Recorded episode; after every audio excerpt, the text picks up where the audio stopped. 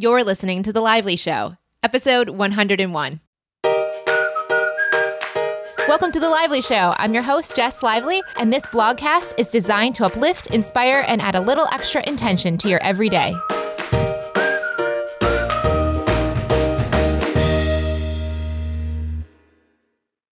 Welcome to the show, guys. Thank you so much, as always, for listening. I love you, and I thank you so much for joining me on episode 101 and beyond. Today's episode is sponsored by PrepDish.com, which is all about shopping once, prepping once, and enjoying healthy, stress free meals all week. At the end of this episode, I'll be speaking with Jessica March, an avid fan of Prep Dish, about why she loves the service so much and how it's changed her family's life. And now on to today's guest. Today, guys, we are speaking with the one and only Lewis Howes. You can find him on lewishowes.com. You can find him on his podcast on iTunes, The School of Greatness. And he is a new author with his book, The School of Greatness, coming out on October 27th. In this episode, we're going to be speaking about that book and about his journey. But before we get into it, I've realized that this episode is going into the nitty gritty details about the transformation he has gone through personally and emotionally to get to the place he's at now. But we kind of gloss over where he is now. So I figured it helps to have the 10,000 foot perspective on his career and his journey so that you guys have a context for all of the journey you're about to hear. Lewis started as a professional football player after college. He played very briefly, but an injury left him recovering on his sister's couch for a year and a half without a future in football in sight. After finally coming to terms with that totally different future than the one that he imagined, he stumbled into the world of LinkedIn and webinars.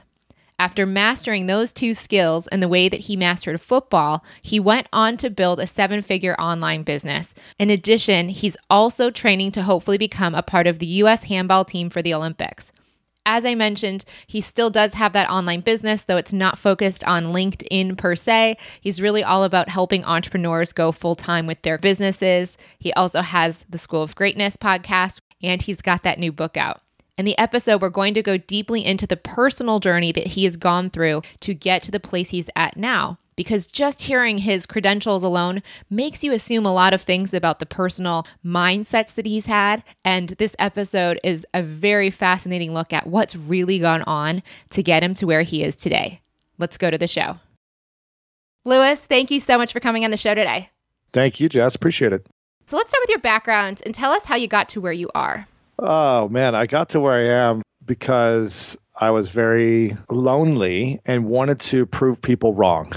So from an early age, I didn't have any friends and I got made fun of a lot by kids in school. I was in the special needs class. I was dyslexic. It was really challenging for me to remember things, to comprehend things that I would read in school.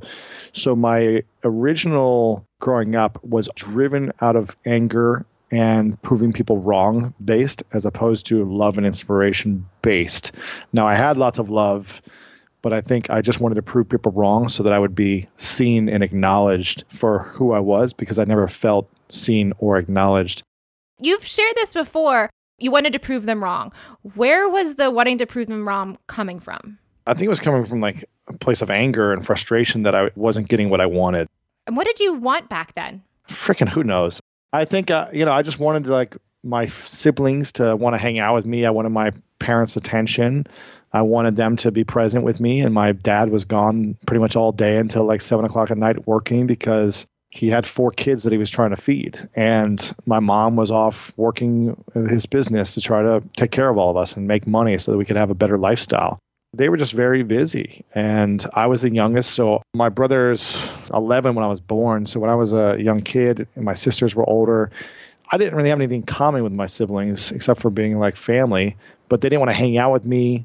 And then just being like a stupid kid in school, I didn't have friends. And my parents were gone off all the time. So for me, I just felt alone. I constantly felt alone. I constantly felt like, what's the point of being alive? Because I didn't understand why I was around when I was so alone. You felt like you wanted to prove them wrong in terms of showing them you're someone to hang out with and that you're smart? Yeah, I think it was like, well, I just don't feel like being alone and these kids are making fun of me. So I want to prove them wrong. I remember, you know, in third or fourth grade, I was picked last on a dodgeball team between our class. So our class had recess and our teacher, he picked two of the popular kids to pick as captains, right? So one at a time picking for the, the dodgeball teams. And after all the guys were picked, then they picked all the girls on the class. And then they didn't even pick me. It was just like by default, I was on the other person's team. And I remember just being like so hurt by the way I was picked on. You know, I was healthy, I had a family, I grew up in America. So, in a lot of ways, I had the greatest life in the world compared to people who didn't have that experience. But for me, I was feeling a lot of emotional trauma. Like I was feeling a lot of emotional trauma from not feeling accepted and not feeling kind of like I belonged. And so when I was picked last a lot and just made fun of a lot for not being smart, you know, being in the special needs class, it was just a challenge. And I wanted to prove people wrong that I wasn't dumb, that I did have something of value to give to them and to the world. So I started just putting all my energy into sports because I was alone by myself a lot. I started like just playing basketball alone and running and working out and um, started to realize like, whoa, I have a gift here. Like I was playing with the high school kids, keeping up with them and beating them when I was 12 and 13. And I was, and you're probably just as tall as them. yeah, I was six, I was six, three when I was 12 years old. So I didn't fit in with my classmates because I was like this tall, ugly, goofy looking kid. And I just stood out in every way.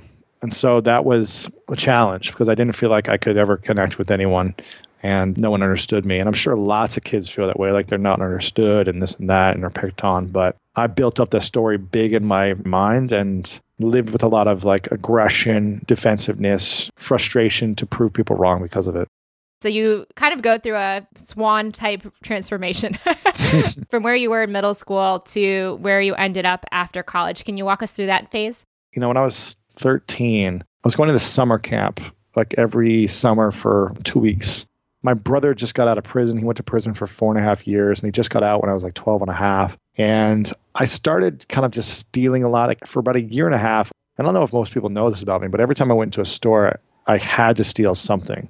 And it originally started off of like just stealing like a candy bar or two, to stealing packs of cigarettes that I wouldn't even smoke, to stealing jewelry and clothing and other things.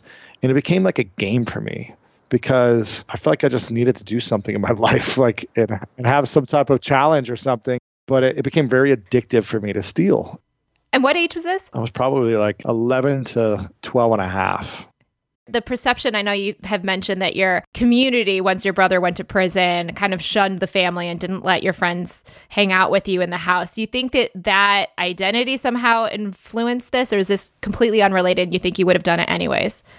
I probably would have done it anyways based on how I was feeling about myself and kind of where I was at in my life. I still didn't really feel like I belonged and, and things like that. So I don't really know why I did it, to be honest. I think it was just like a thrill.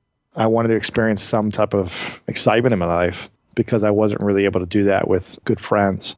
And so I got to the point where I had this self awareness. I don't know how I got this, but I had this self awareness when I was 12, 13. I was just like, I don't feel good doing this. This doesn't feel good. It's not fulfilling me the kids that I was like stealing with were just losers. And I was just like, this is not what I want to be doing in my life. Like I started to have some self awareness around that that age. Right after seventh grade, the week after class ended, I went to summer camp and I met these kids that were going to this private boarding school in St. Louis, Missouri, where the summer camp was near. Was in Missouri. And at the end of the camp, I was like, gosh, these kids are just so full of joy and passion and they're loving and are accepting of me. They're just like quality human beings. And I came back to Delaware right off the flight. My parents picked me up in the Columbus airport.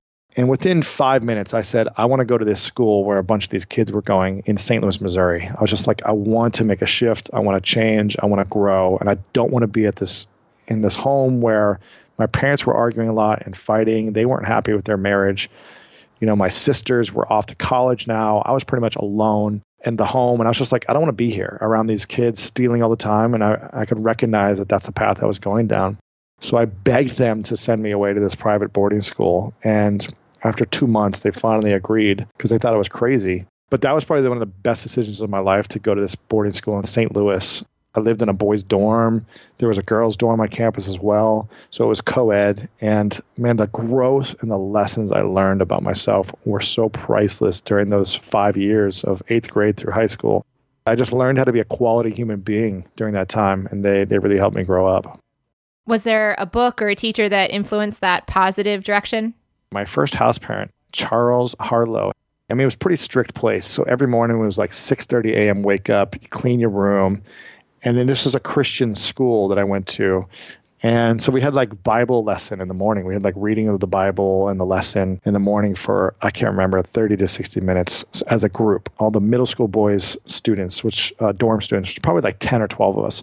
So we would go into the living room of our dorm you know, we would all read kind of like the lesson out loud, the Bible and whatever was like the lesson for that week. And I remember so vividly, this is a, probably a 50 year old man with children who are grown adults, that he would practice reading to us. And it was like he was a third grader reading. Like he couldn't read. And I don't think I've ever actually shared this, but he, he couldn't read. And his wife, it was so incredible to see the love that his wife and the giving of his wife to stand there next to him and, and sit next to him while he was reading, you know, the Bible, where he was stumbling over his words. He constantly had to check in with her and ask her what, what each word was. And to see him do that with us and not be embarrassed, this is inspiring because I couldn't read out loud either. Whenever the teacher would ask me to read or any of us to read, I would put my head down and like cover my face so they wouldn't call on me because I couldn't read. So for me to see a grown man to be able to have the confidence to do that with us middle school kids and not feel embarrassed gave me a lot of hope knowing that hey maybe i can read one day and be confident in my presentation because i couldn't read at that point so that was really inspiring and then i had some incredible coaches who were man without these coaches i probably literally would not be the guy i am today because I had a lot of anger and aggression still in high school in proving people wrong. I had this chip on my shoulder.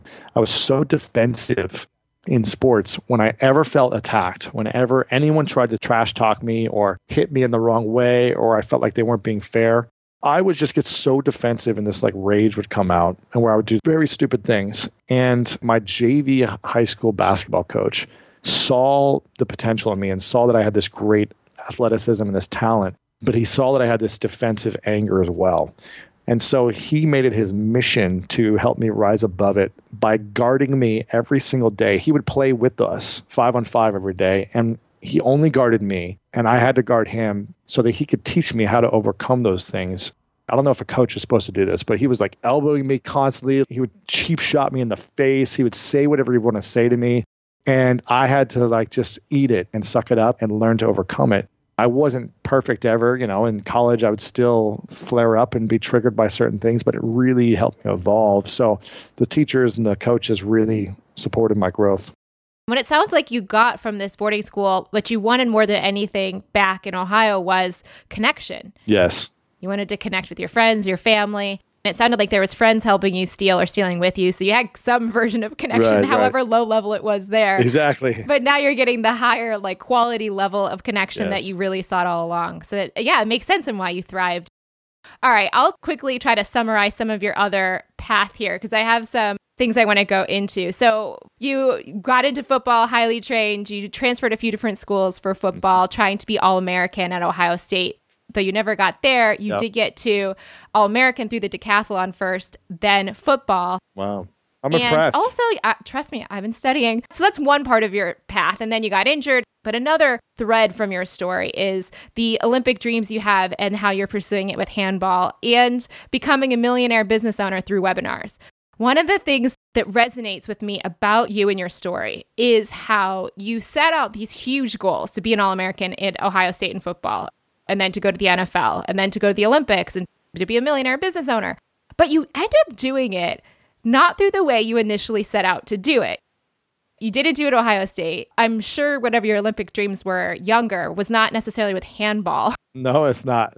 And I don't even think you knew what decathlon was for a long time. And webinars was probably the last place on earth you thought you'd be making millions of dollars. That's true one of the things I find interesting about you is you set these crazy goals that most people never achieve. But even though you're not getting them in the ways that you expected to, you're always kind of dodging. I think you're kind of scrappy. Very. You don't let your shiny goal not get attained because the most obvious path is blocked. You find a way to dodge around it and get there instead. Is that something that makes up who you are? Am I right in thinking about that? Yeah, you're definitely right. I mean, if we all could just have a vision of exactly what we want and achieve it every single time, life would be much different. But there's always some type of adversity or something that gets in the way or setbacks. It's our job to move through those and evolve and grow and twist and twirl to still getting what we want. It may not be the same thing we originally thought of. And I think when we are attached to results, that's when we hurt ourselves. When we're so attached to it looking a specific way, that's when it'll never happen. And we'll just be left with an expectation hangover, like my friend Christine Hassler says. And we'll be upset for a long time and grumpy and mad or resentful or whatever. I think I learned to say, okay, this isn't going to happen. My original thought isn't going to happen. What's next? How can I make it happen in a different way? And how can I still go after my dreams? And it ends up being, you know, sometimes better than the way I originally imagined.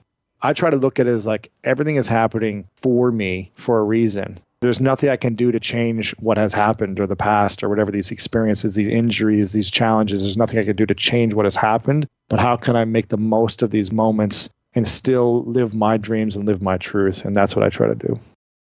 That doesn't seem from your story that you automatically grew up with this. You, you know, sat on your sister's couch and slept there for a year and a half.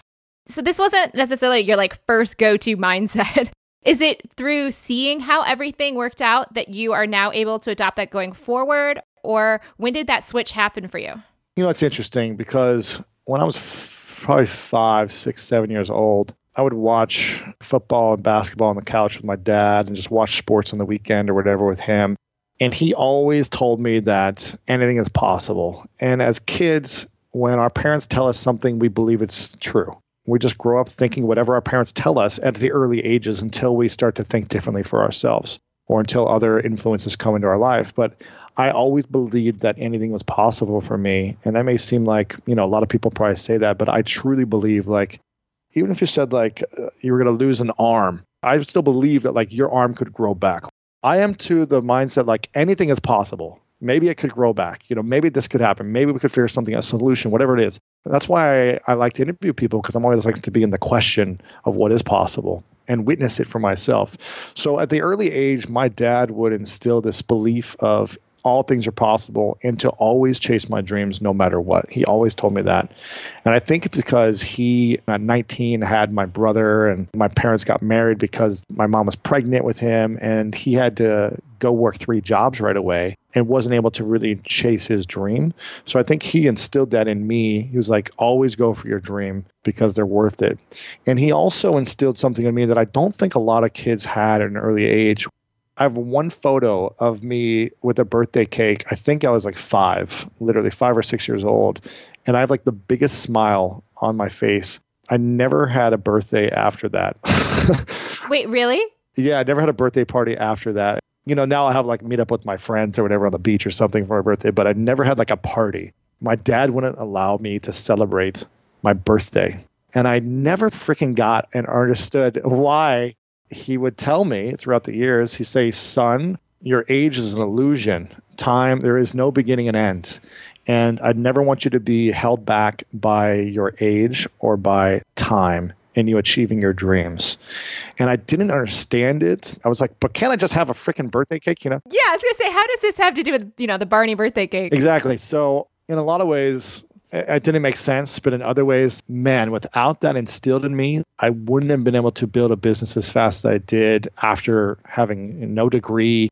Yeah, how did you not have a degree? You went to like five years of football, didn't you? I left uh, school to go to like the NFL draft or whatever, five credits shy. So I just had five credits left.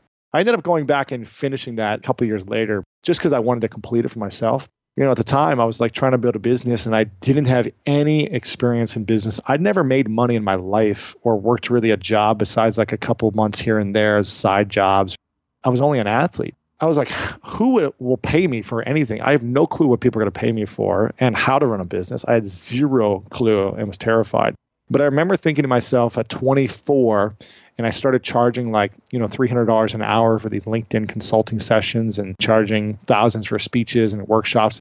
It just never was held back that I'm too young or I'm too inexperienced or, you know, I need five years of experience of this before I can start making money. I just never had that mindset. And I think it goes back to when my dad instilled that in me at an early age that anything is possible at any time and age is an illusion. I was very grateful for those principles early on. So, in the book, you share, I've accomplished a lot of goals since my days in Ohio. I've achieved success, earned a lot of money, but for years it was driven by anger, ego, and resentment, and it resulted in a lot of ups and downs. It was because deep down I didn't believe in myself and wasn't sure if others believed in me either. Here's my question You're motivated by the anger, the ego, etc. Do you think you would be where you are if you hadn't had that fiery motivation?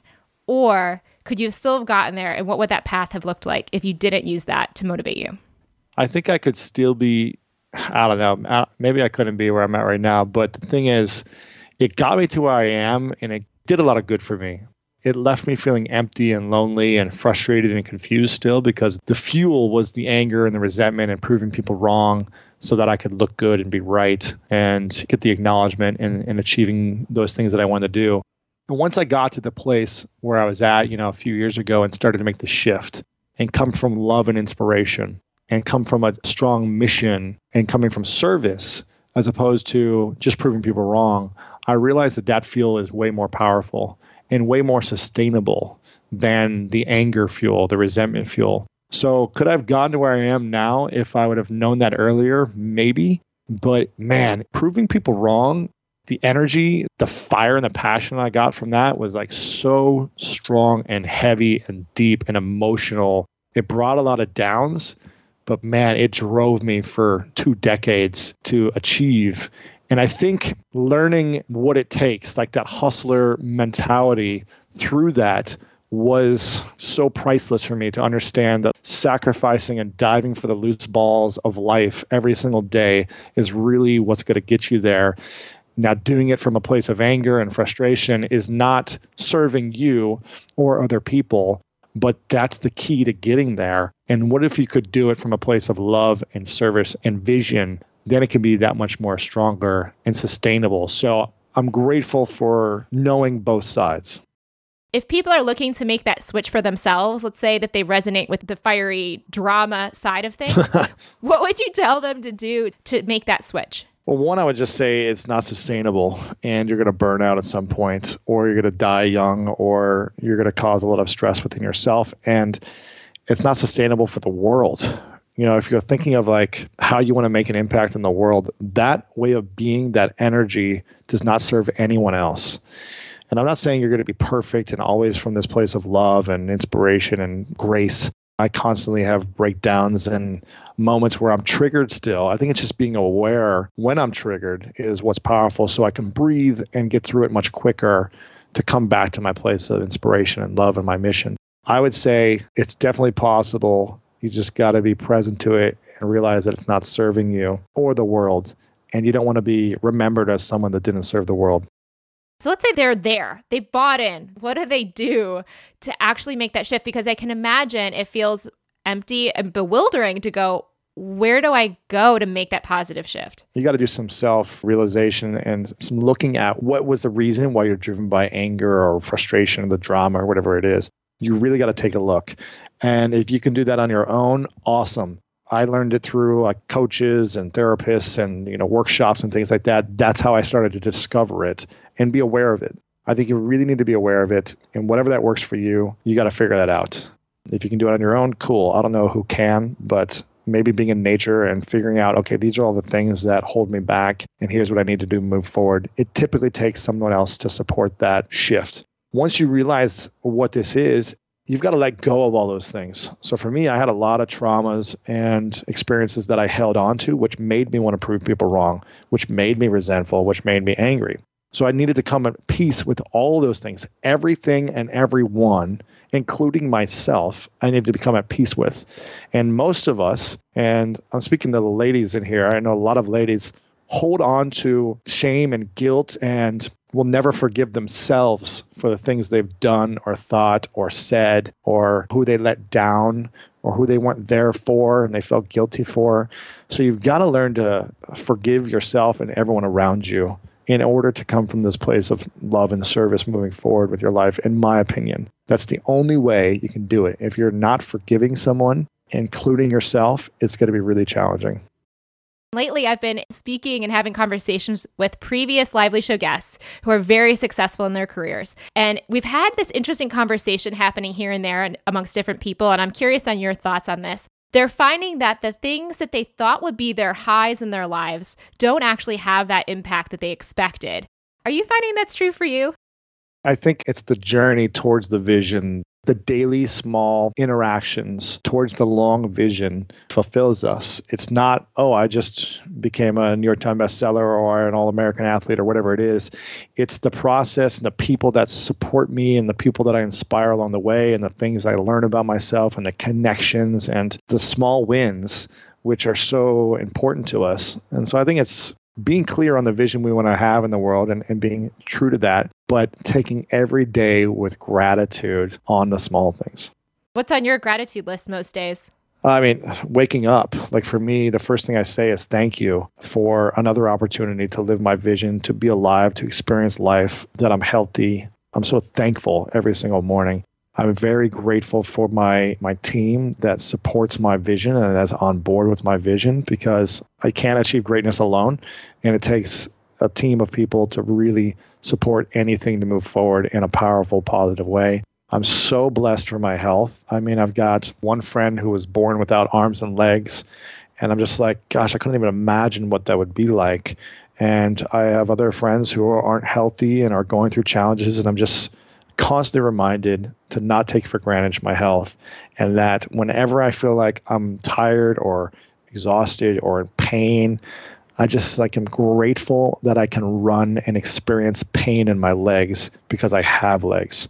And I push it a little harder so that I can feel that pain every single day because I never want to not be able to feel it.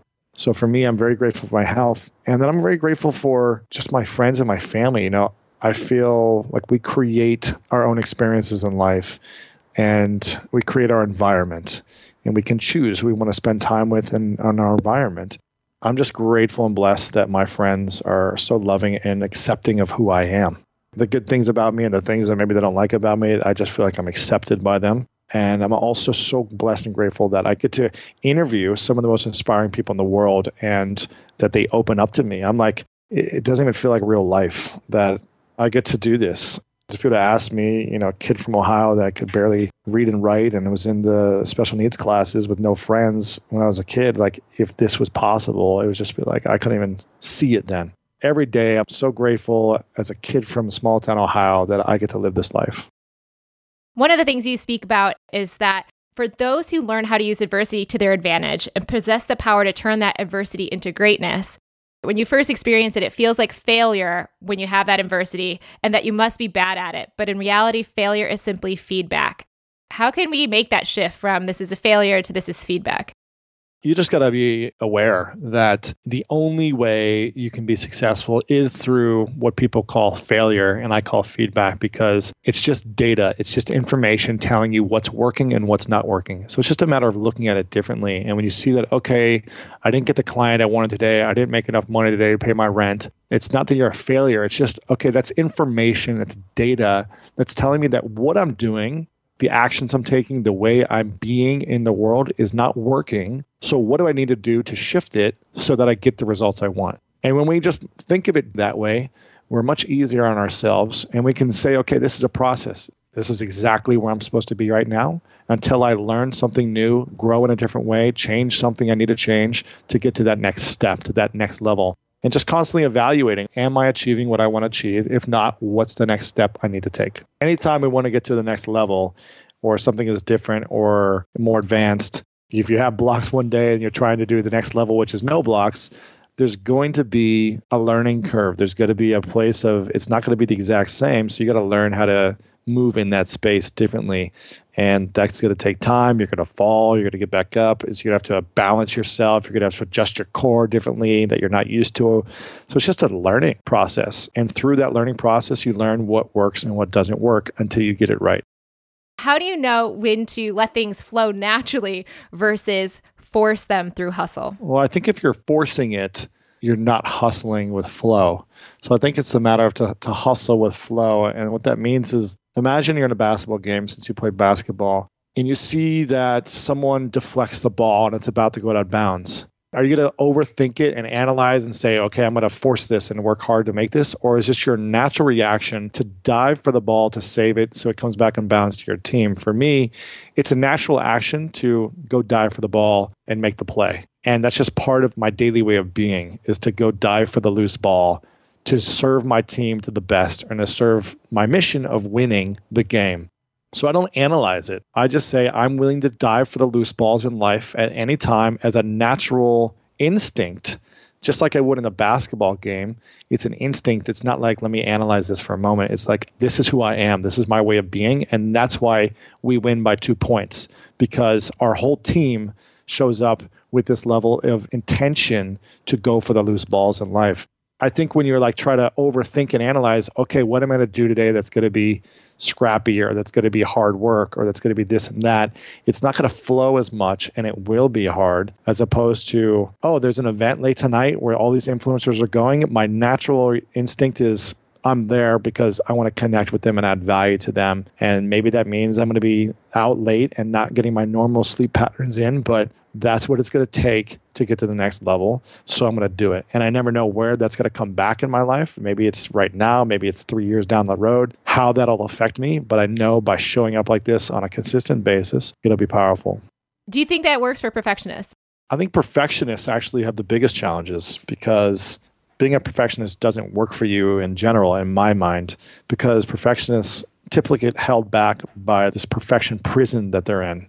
Their mind is always playing tricks and games on them. They have to look perfect, which means they're afraid of looking bad. They're afraid of being judged constantly. And so that's why they are putting this perfectionism out.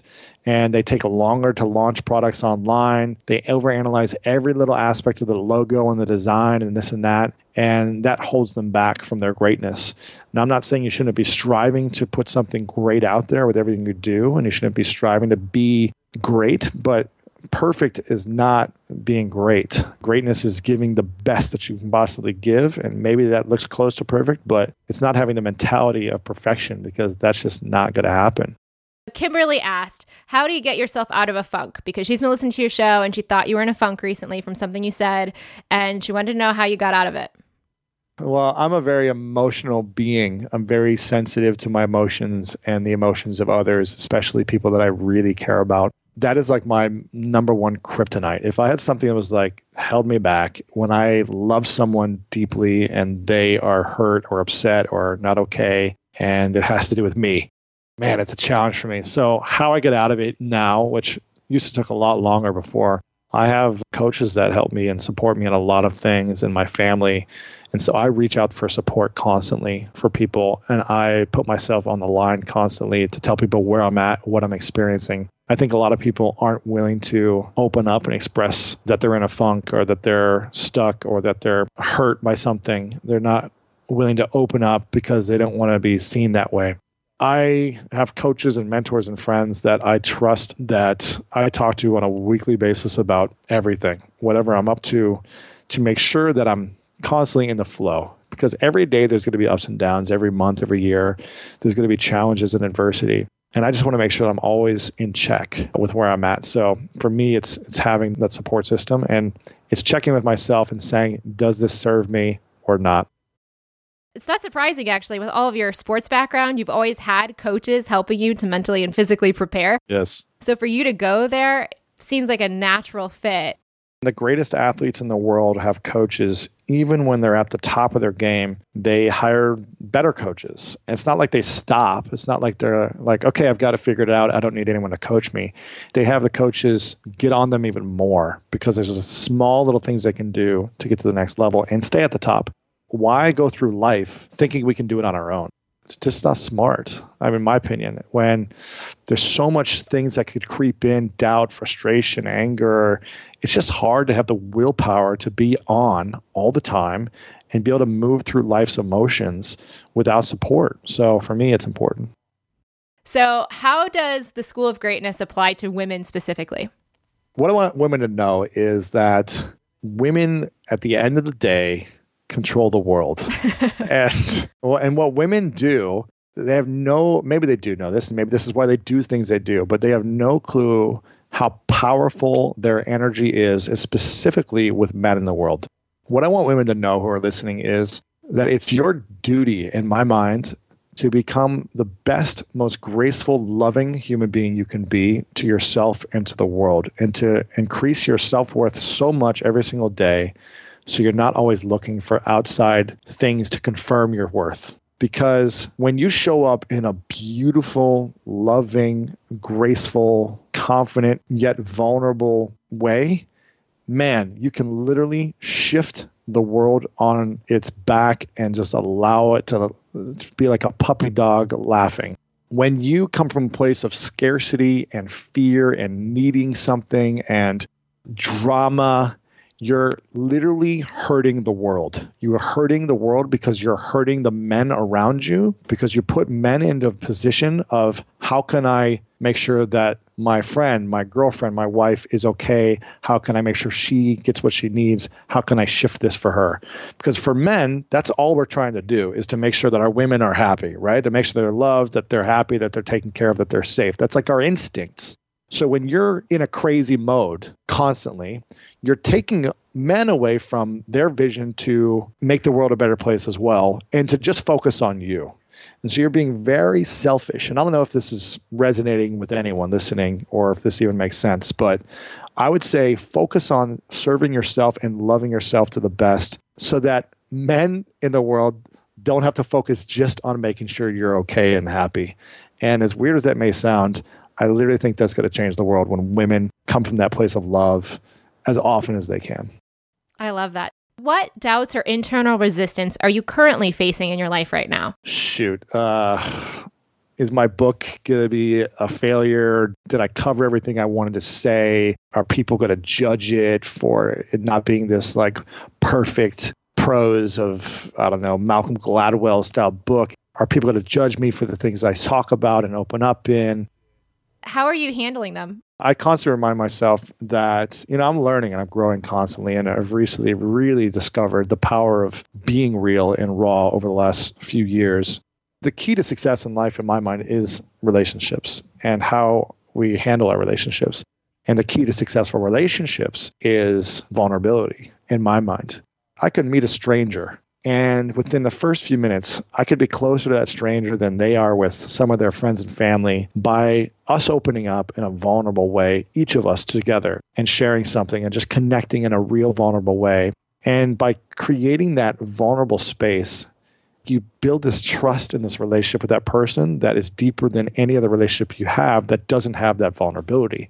So for me, it's just being myself, which means being real honest, open as often as possible and not trying to put the I'm perfect image out there. I mean, obviously, there's like a balance, right? Because there's this PR, branding, aesthetics. That's what I'm thinking too in the back of my head. Yeah, I mean, listen, uh, you know, the cover of my book is a nice looking photo where I'm like got a haircut and a nice shirt on, like and it's designed well. I get it. I think it's important to have a great presence with your brand and portray the lifestyle and the image that you want to portray to your best you don't want to just show up sloppy in the world, but it's also with your communication and your content. I think that's where you can really be real, raw, and honest when it makes sense, when it matters, not just doing it for the sake of doing it, but to connect with people, to make a point, to inspire, and to um, be accepting. So, what would you tell someone who's just starting out on this journey? Starting out on the journey to build a business, to to be great. To be great what I would say if you're starting on the journey and maybe you're stuck in your life and you're trying to get unstuck and get to the next level and be great in your life, start with acknowledgement and acknowledging yourself for where you currently are and what you have done in, in your life. Because most people put themselves down more than they'll ever acknowledge themselves. And I'm not talking, say, like, I'm the greatest human being in the world. I'm great, great, great. Like, look at me, have this ego. But just say, you know what? Wow, I have done a lot of work in my life. And even though I'm not where I want to be, I'm a good person and look at all these things I have done. And I did get a college degree and I've learned a lot of great skills. So, first, come from a place of acknowledgement of yourself because at the end of the day, that's who you get to sleep with. you're, you're only with yourself, your mind, your thoughts, your body. It's you. The mindset part of it is, you know, one of the most important components. It's one of the principles of my book is developing that champion's mindset when I started to fall in love with myself, again, not from an egotistical standpoint, like I'm the greatest thing in the world, but when I started to say, I love myself, is when I started to go do things on my own and be okay going out to dinner by myself and be okay going to a movie by myself. Because at first I was afraid to do those things because I didn't love myself fully. When I started to say, I'm going to go on a date with myself, as weird as that sounds, I'm going to go on a date with myself I started to do that all the time. And now I love going out by myself and just connecting alone with my thoughts and experiencing the world how it is. It's like I don't need the acceptance of others when I accept myself. So, acknowledgement and acceptance of who I am is powerful. Then I would say, I mean, I don't want to pitch my book, but I would say the eight principles in my book are going to give you the map and the inspiration and the exercises to be great.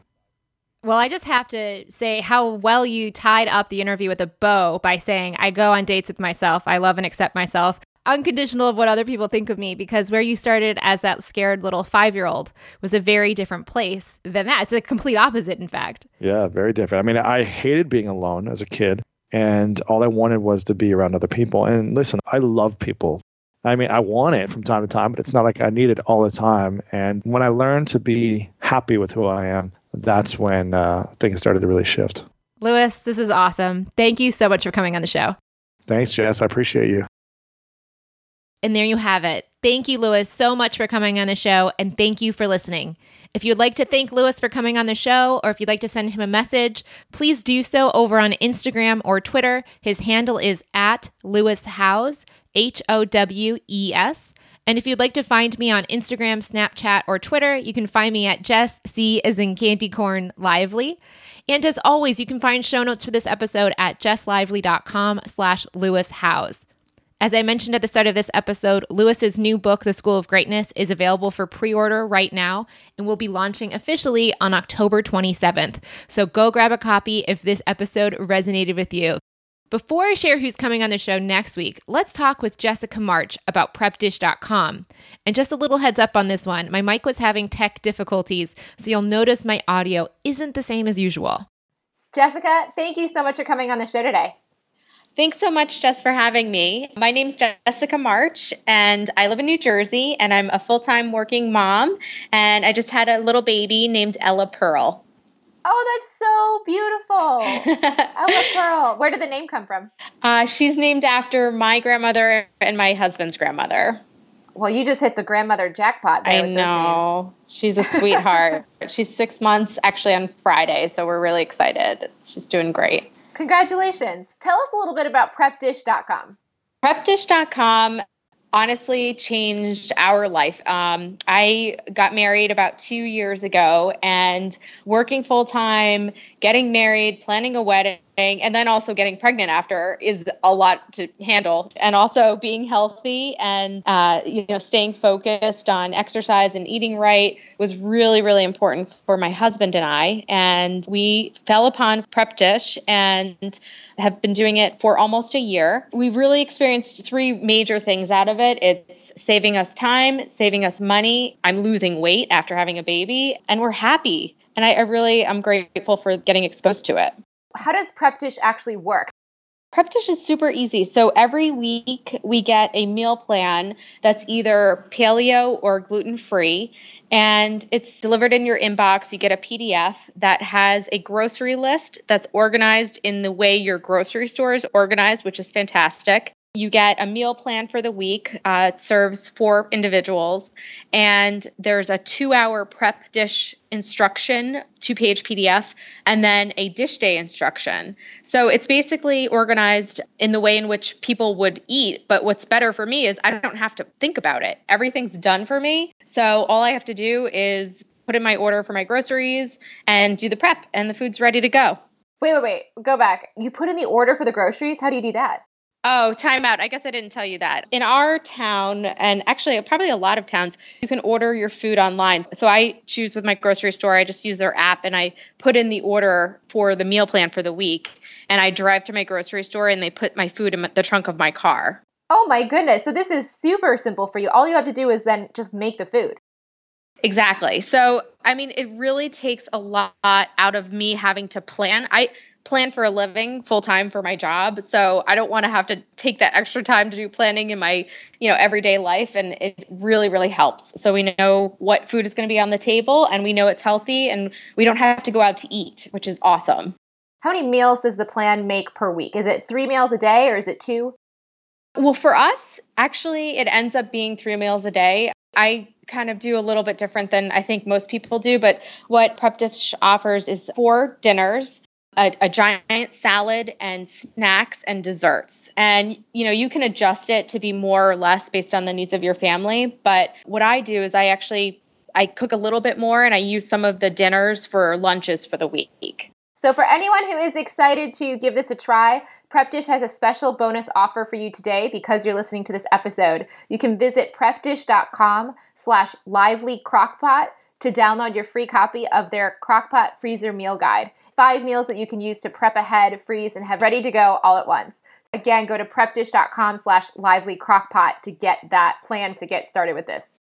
And I have to say that crock pot meal was extremely helpful, especially the weeks after we had our baby. So if anyone knows anyone who's going to be having a baby, or if, if anyone is having a baby, I would totally get Prep Dish as a baby shower gift because it really is awesome to have food ready when you get home with a new one, new little one. oh, that's a great idea. Okay, so again, that's prepdish.com slash lively crockpot. Jessica, thank you so much for coming on the show today. Thank you. Have a great day. And now for a sneak peek. Next week, we're speaking with Jessica Flanagan of livethefancylife.com. Jessica is going to share her personal journey to redefine her career in a way that suits her family and values for this season of her life. I think that Jessica's story is a wonderful contrast to Lewis's, who we've just heard today. Both people are very intentional when it comes to their values and designing their lives and careers around what is most important to each of them. But because they have different values, the actions and choices they make as a result are very different. I cannot wait to share Jessica's story with you next week. And until then, may something wonderful happen to you today.